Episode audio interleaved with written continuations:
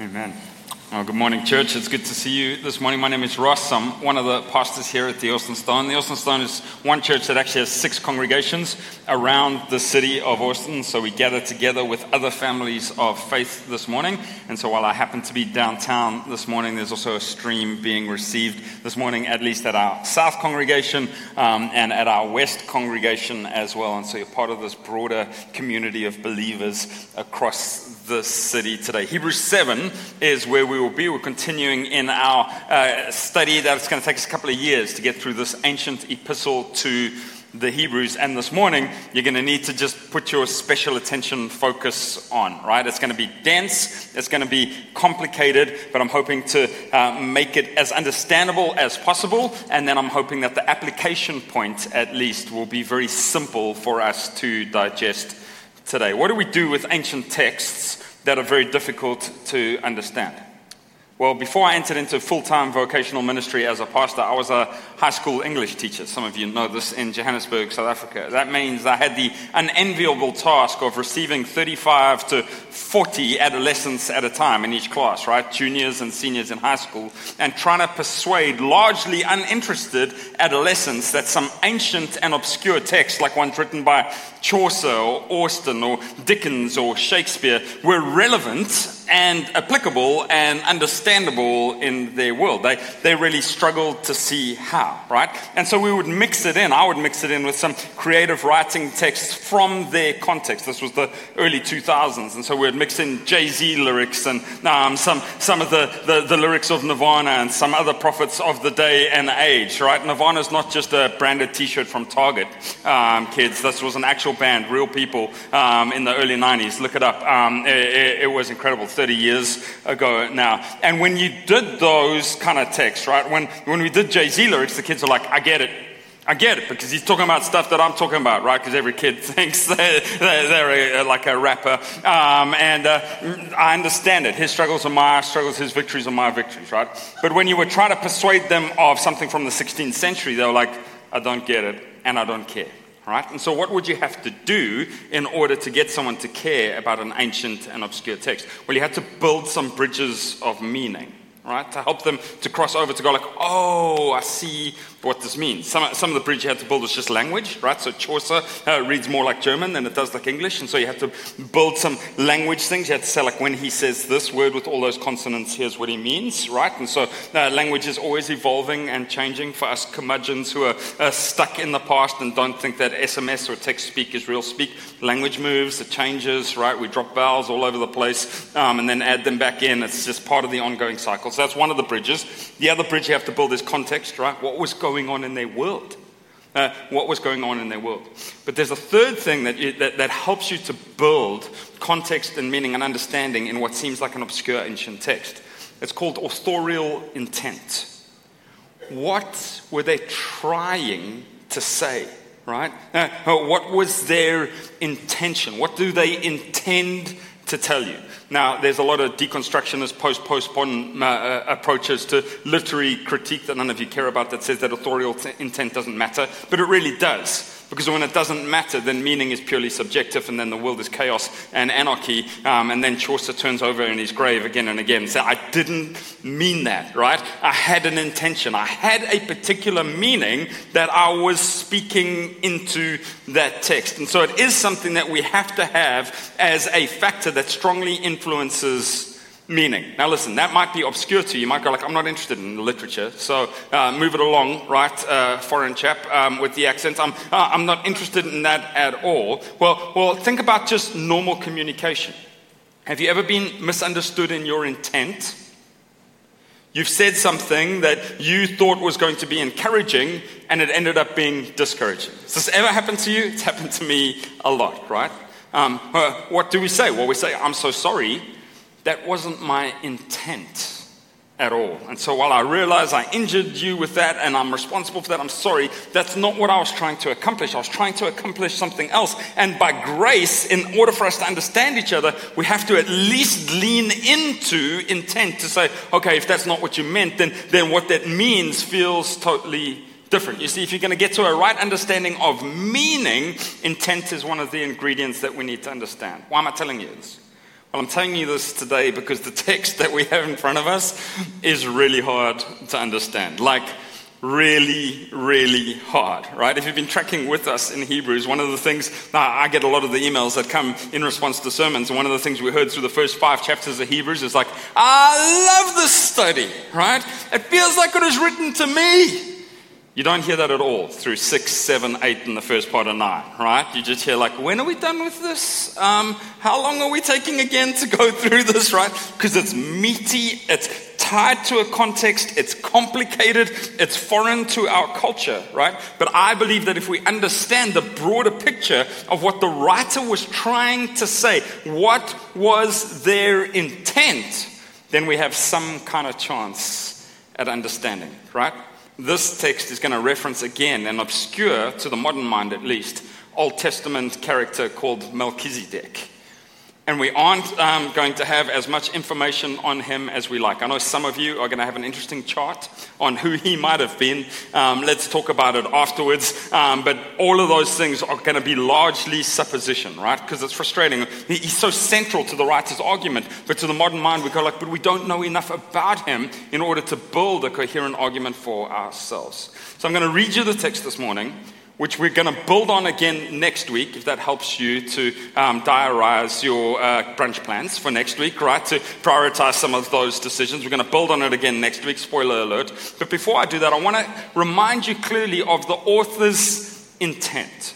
The writer is making a plea to the recipients of this letter. And it's been going like this, right? We're going to have to lean in. We're going to have to really work hard this morning. It's only going to be 40 minutes, and we'll be done, all right? Here's what the writer's been saying Jesus is better. Writing to a Jewish audience, right, who have become persuaded that Jesus is the Messiah. Their long awaited anointed king has come in the person of Jesus of Nazareth. So they haven't stopped being Jewish, they've just fulfilled their Jewishness in the person and work of Jesus Christ.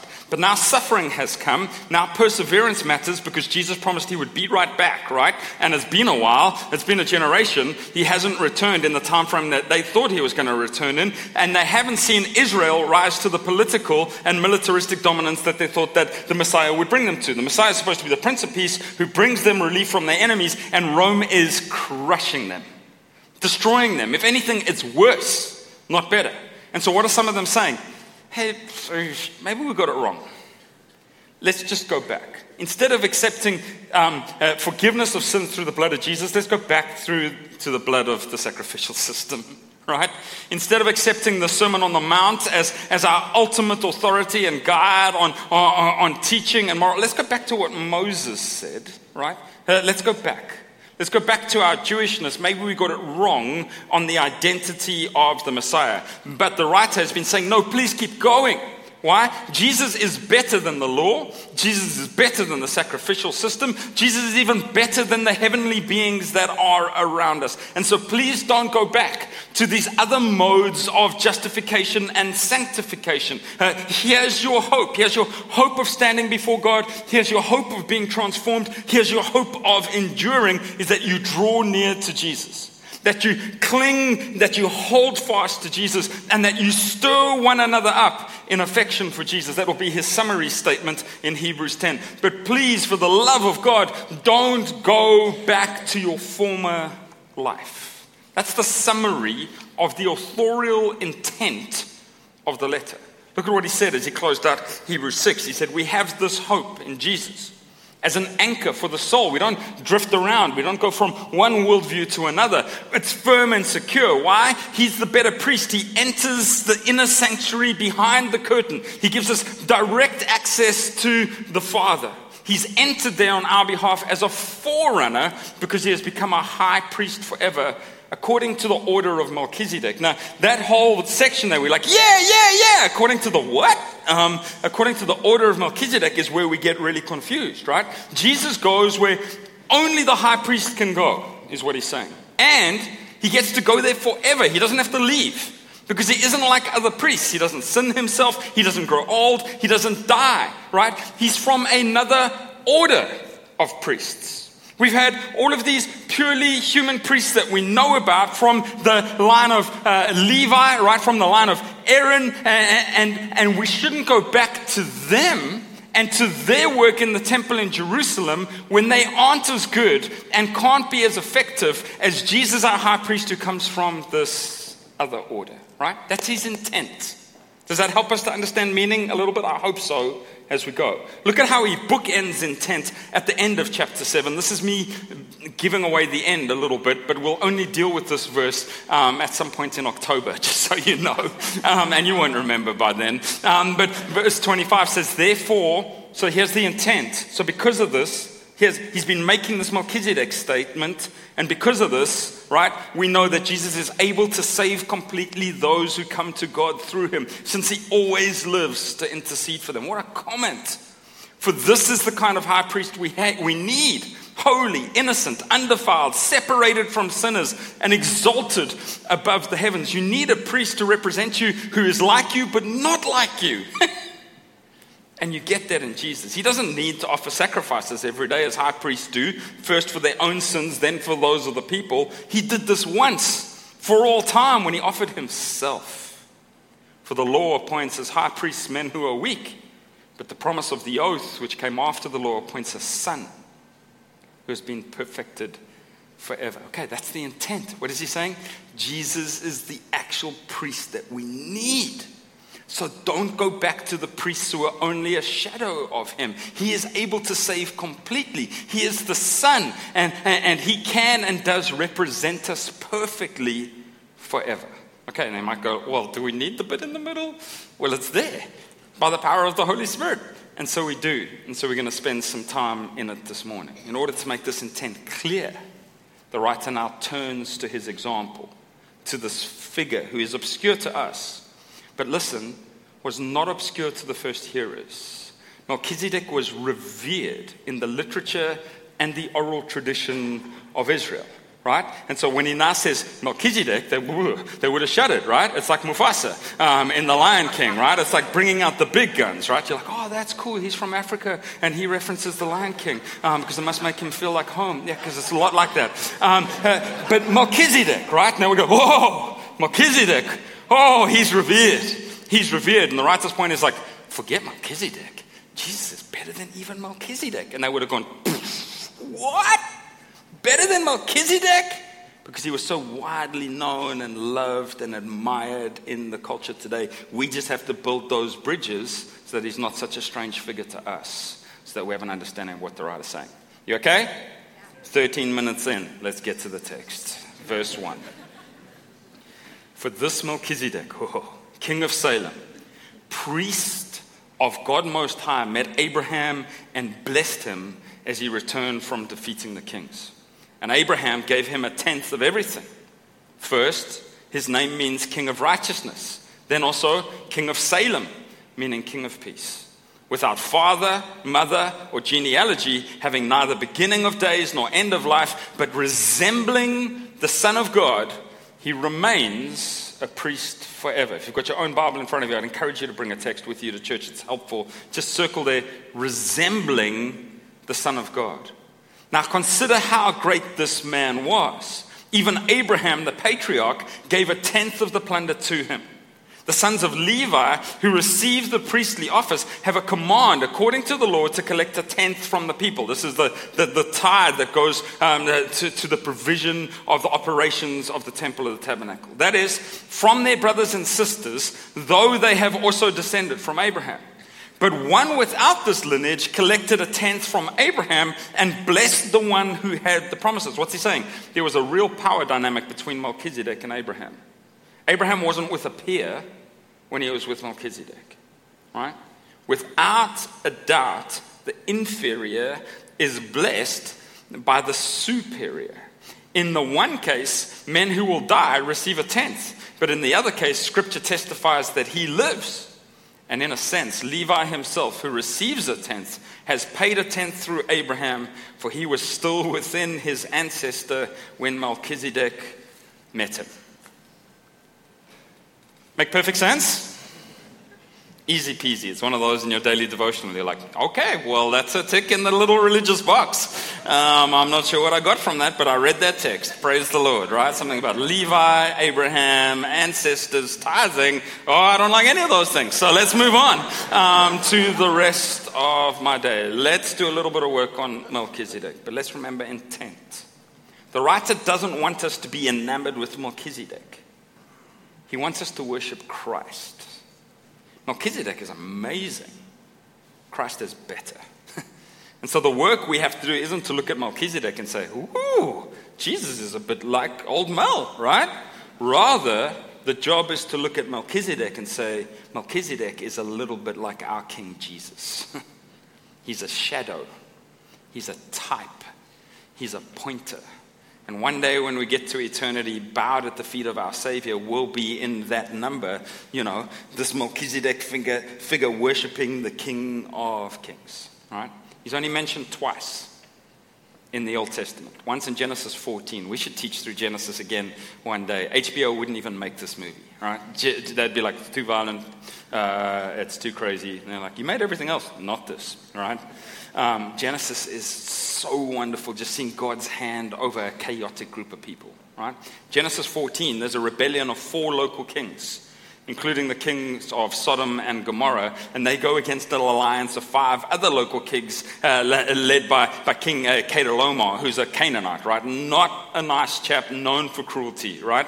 The rebellion of these four kings against the five didn't go well, and the four kings and their people get carried off as spoils of war. Lots of them die, all of their stuff gets taken, their cities get razed to the ground, right? And they get carried off into captivity.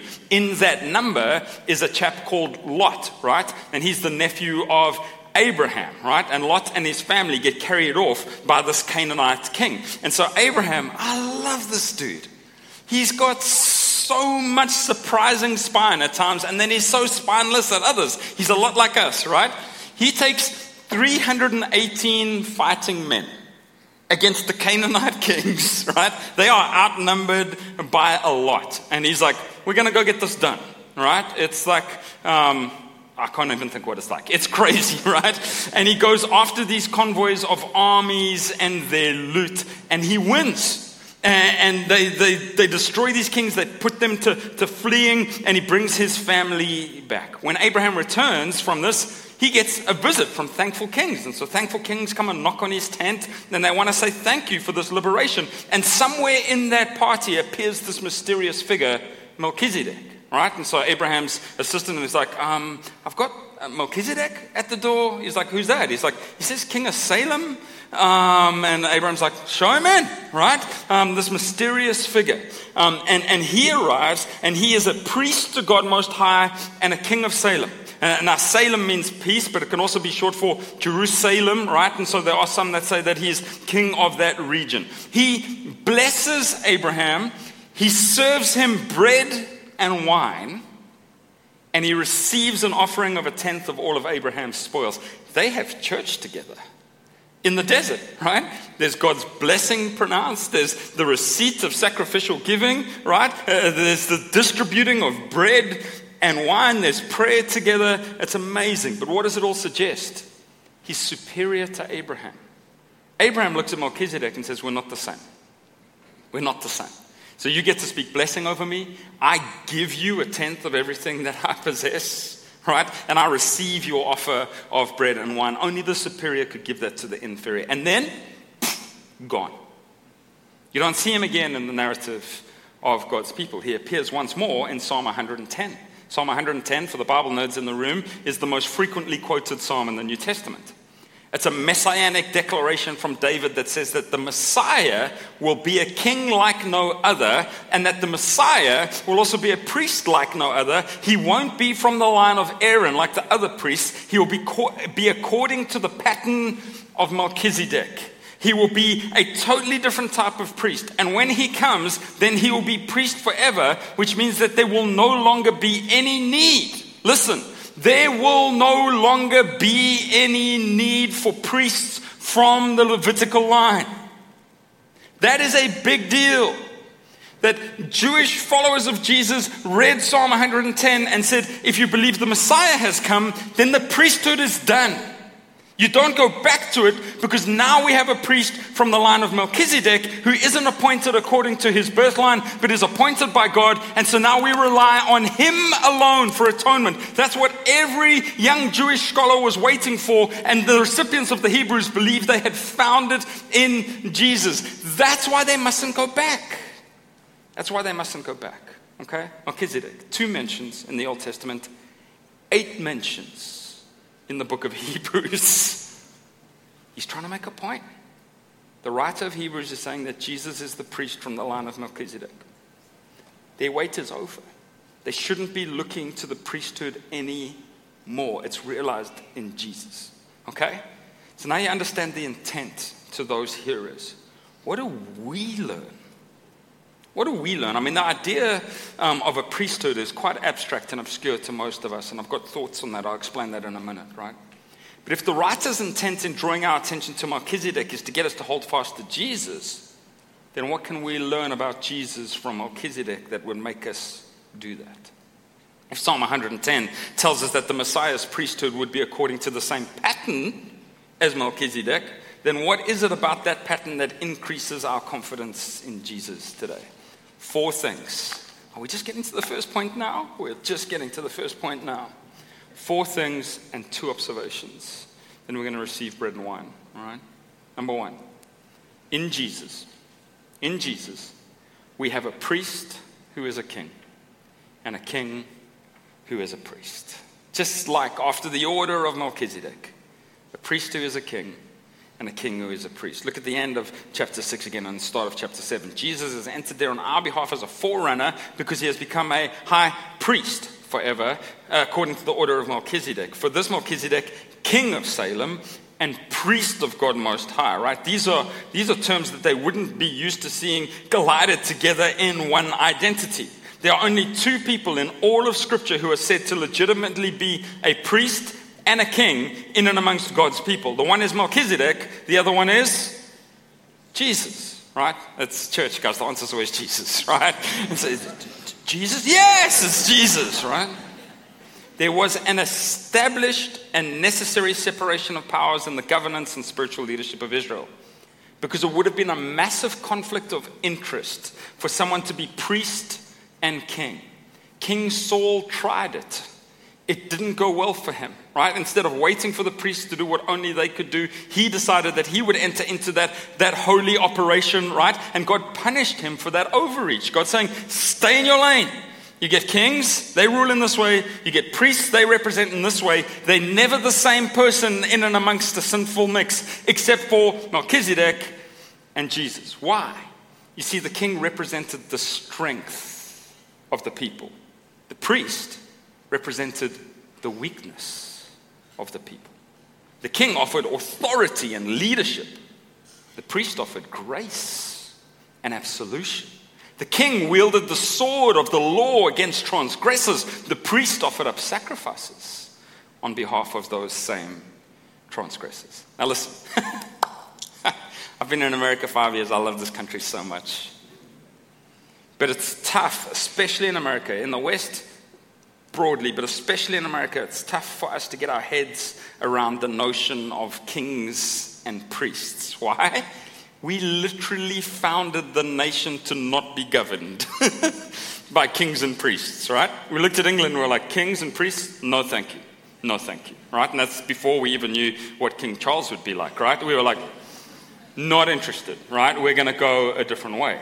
And so instead of kings, we've got this representative democracy, right, which is very convoluted, um, but is a, a, a, perhaps a more just form of, of that kind of leadership. Um, and instead of priests, we said we want a separation of church and state. We don't want priests in the higher halls of power, right? We want to be able to pull those two avenues of our lives apart from each other.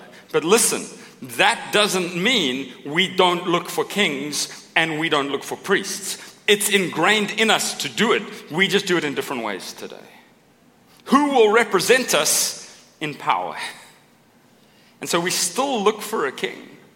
We, we, we, do it through different modes, to be sure.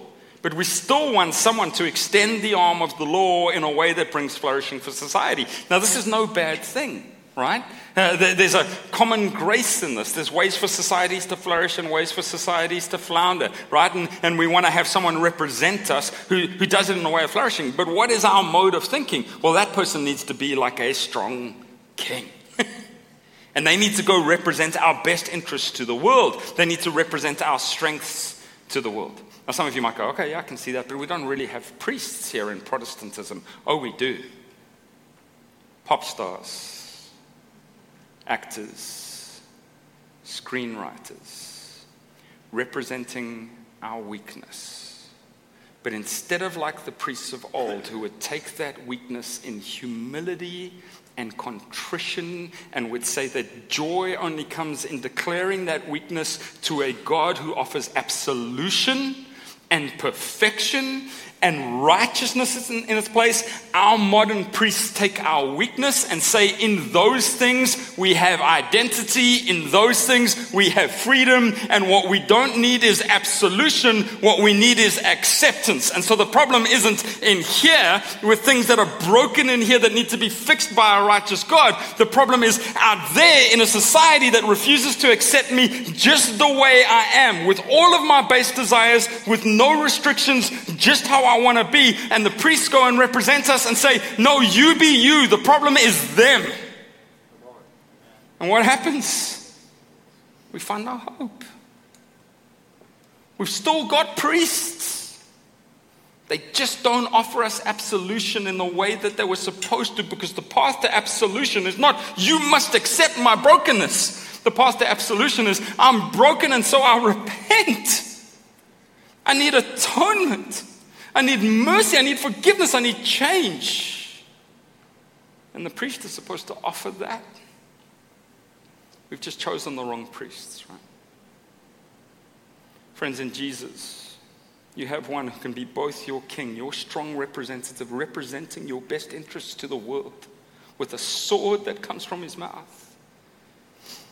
He's not just king of Salem, he's king of kings, able to rule in might and majesty like no other. But you also have the most tender and sympathetic of priests, able to identify with the weaknesses of the people and able to stand in the gap on their behalf, and not willing to offer you the cheap solutions of the world that says, no, well, your path to joy is just acceptance of self.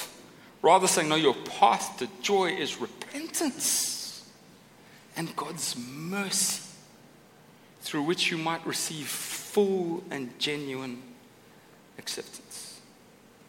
How do you view King Jesus? Purely as the authoritative law enforcer, or purely as the compassionate grace giver? The writer of the Hebrews is trying to get us to hold fast to Jesus in his fullness as the only one who can be fully priest and fully king. Friends, he's able to meet you in your weakness. but when he does that, he's also able to offer you his strength. He does command things of you because he's the King of Kings. And he has all authority in heaven and on earth, right?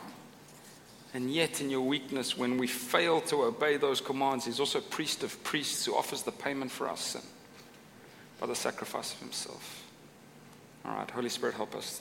Almost none of that was in the notes. Second point. In Jesus, we have both righteousness and peace. Let me go quickly. You've got a king and a priest, but then you also get righteousness and peace. Look what it says. First, his name means king of righteousness, then also king of Salem, meaning king of peace. Now, this point is similar but distinct and no less important. Melchizedek's name means both king of righteousness and king of peace. And outside of Jesus, there's a real tension in how we could ever experience them both. Why? Well, righteousness means being in right standing as one who has upheld the law of God. All right?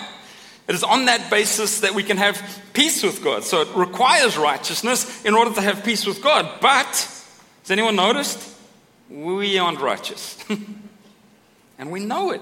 We don't uphold the perfect law of God. And so we have no chance of peace with Him. But, oh, please, darling, if you've been in church for a long time, you've become kind of immune to some of these things. The scandal of the gospel is that Jesus, listen, offers righteousness to the ungodly. And the scandal of the gospel is that Jesus offers peace to the natural enemies of God. He doesn't make good people a little bit better. He makes, he makes enemies into sons. He makes sinners into saints. Look at what Paul says in Romans 4. This legitimately changed my life. He says, Now to the one who works, pay is not credited as a gift, but as something owed, right? He's like, So if you're going to work according to karma in the universe, that's how it works, right? You do this, the universe does that. You get paid, right? That's payment, that's not grace. But to the one who does not work, but believes on him who, oh my goodness, justifies the ungodly his faith is credited for righteousness. Martin Luther got totally undone by this verse and then, uh, uh, it accelerated the process of the Protestant Reformation. And, and, he embraced a little phrase in Latin that if I was ever going to get a tattoo, I won't because I'm 44 years old, my skin's barely clinging on, right? Um, and so I'd have to get one like super condensed so that it could just stretch out with time. And It would be like one of those revealed meanings. I'm like, oh, oh, I see it now, right? At first it was just a line, and then it's like, oh, it's actually an elephant. Um, you just got to wait for it to stretch out, and the wait isn't long, right? Um, but if I was going to get one, I put it on my right arm and it would say this Latin phrase, simul justus et peccator. Simultaneously justified and a sinner. Why? Because the Holy God justifies the ungodly. it's scandalous.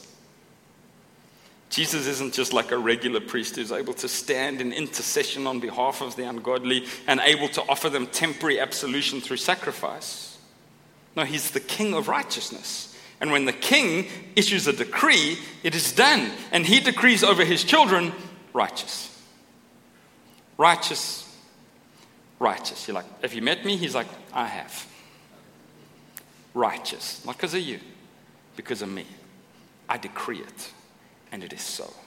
I speak it, and it becomes reality. And he gives us the gift of righteousness, and he gives it to the ungodly.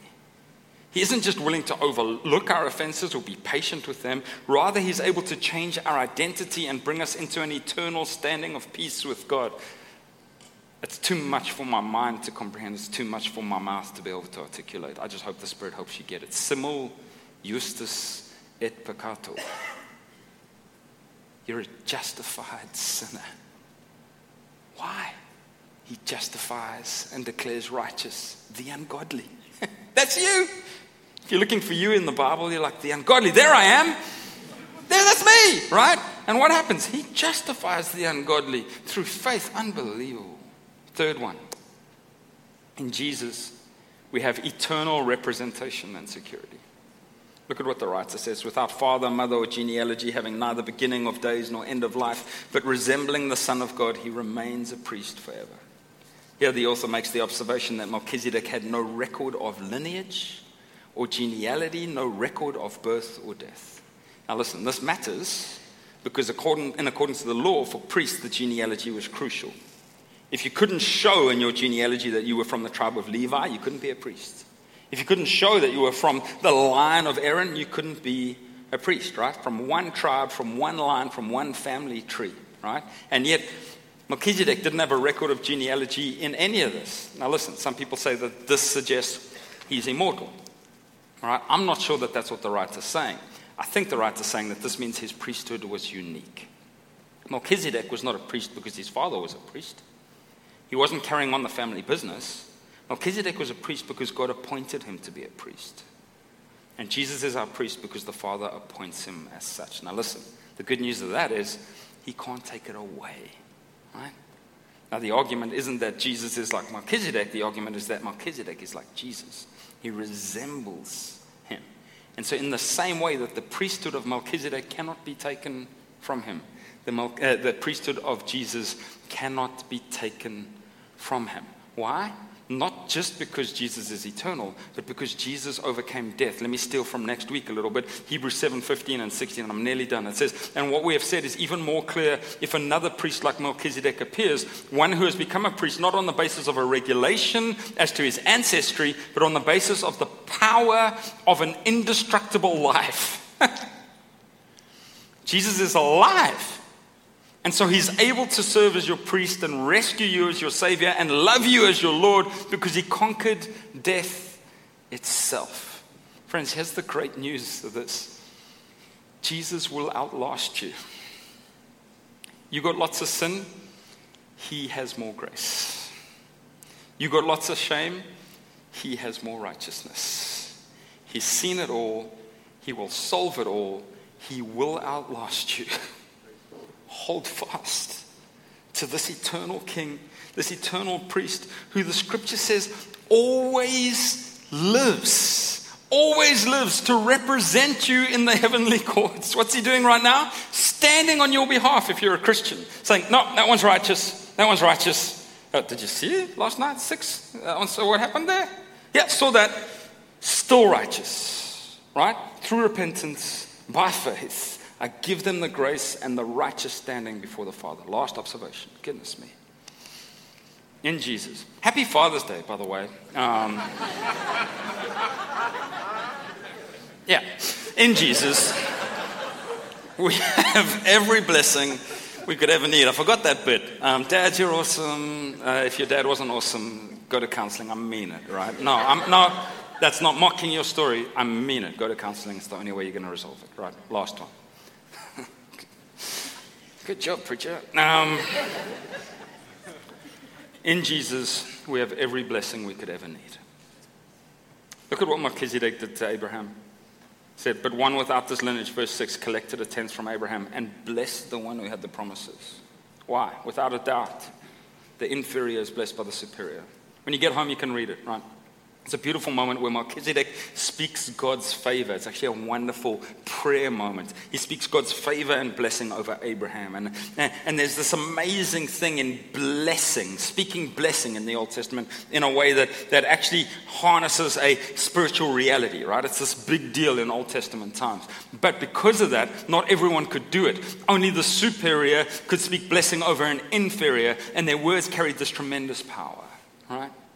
The writer is saying, hey, Melchizedek spoke blessing over Abraham. What do you think Christ speaks over you? What do you think Christ speaks over you? Some of you can get to the point where I say, I think he forgives me, but it's kind of begrudging. What if we started to realize that his righteousness is so comprehensive that he offers to believers that the only thing he has to speak to us now is this incredible blessing, right? Now there's correction, there's admonition, but even that is part of this incredible blessing. That's his posture towards us. Look at how Paul says that in Christ God has spoken his greatest word of blessing over you and I. Uh, Ephesians 1. Oh, I'm out of time. I'm so sorry. Blessed is the God and Father of our Lord Jesus Christ who has blessed us with every spiritual blessing in the heavens in Christ. I don't have time to run through it, but it's amazing. He's going to go then through every way that Christ has blessed you already. Listen, if you're a Christian, you are already abundantly blessed. Oh, I just want the blessings of the Lord. You have them in Christ. Uh, how many, Paul? Every spiritual blessings in the heavens. he hasn't withheld a single one. We are blessed people. Lift your head. Lift your head. You're so blessed by Christ. Melchizedek blessed Abraham, and that must have been amazing. Amazing. But we've been blessed by Christ. We just forget the privileges and blessings that we have in Him. Okay. Whew. That was a lot. What do we get from all of this? Well, if Jesus is a priest, what do we do in response? If he's a priest in the order of Melchizedek, what can we learn from the way that Abraham responded to Melchizedek? Abraham did two things in response to Melchizedek. The first is he gave to him. And so, in response to our high priest, we give to him. Abraham gave a tenth of all that he had as an act of worship. He feels so blessed by the presence of the priest king that his life is opened up and he adopts a posture that says, It's yours. What I have is yours. Take it. Friends, this is the posture of those who have encountered the priest who is king and the king who is priest. What are you withholding from your Lord today? The posture of true worship, true trust, true acceptance, true belief is, oh no, it's yours. Take it. Yeah, my stuff my relationships, my sin patterns, my desires, my own tendencies, my weird personality. Take it. My plans, my hopes, my dreams. Take it. But it's not just this one way engagement. What else does Abraham do? He receives from him. And so, what else do we do with this priest king? We receive from him. In Genesis 14, we're told that Melchizedek brings some things for Abraham. You know what they are? Bread and wine. I like visitors like that. They bring carbohydrates and the fruit of the vine, right? Can I come in anytime? Yes, come, come in, right? What a beautiful picture. What a foreshadow of Christ who comes to his church with bread and with wine and with blessing to all who will receive.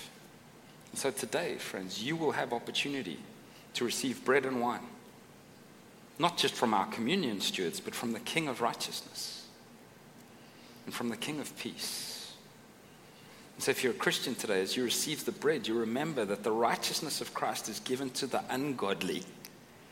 Look at that piece of bread and go, simul justus et peccator. I'm a sinner and I'm justified by God. What freedom! And as you receive the cup today, if you're a believer, you remember that the peace of Christ is given to those who are covered in the blood of Christ. And so you can lift high the cup of salvation, like Psalm 116 says, right? You can propose a toast to the Lord's blessing and to his goodness. And you can drink deeply of his love. Melchizedek, I'm not sure who he is but he's awesome. Jesus is better, way better. Don't go back. Father God, thank you so much for your word. Lord, I pray that you would help us by the power of the Holy Spirit to digest and believe and apply complex truths today in a way that isn't just head knowledge that puffs us up, but rather is heart transformation that brings us low, and that in that lowly estate we would find true blessing. Lord, I pray that we would stop trying to find hope in the kings of this world who would represent our strength. I pray that we would stop trying to find hope in the priests of this world who would try to somehow mask our shame by telling us that it isn't shame in the first place. Rather, I pray that we would come to you as we really are in all our brokenness and know that in your Son Jesus, we have a priest who stands in the gap, who offers himself as a sacrifice for our sins. And I pray that we would know that we have a king who leads us out of our own desires and destruction towards his glorious kingdom where we can't wait to be ruling and reigning with him one day. In the meanwhile, Help us to hold fast. Help us to hold fast. Help us to hold fast. In Jesus' name.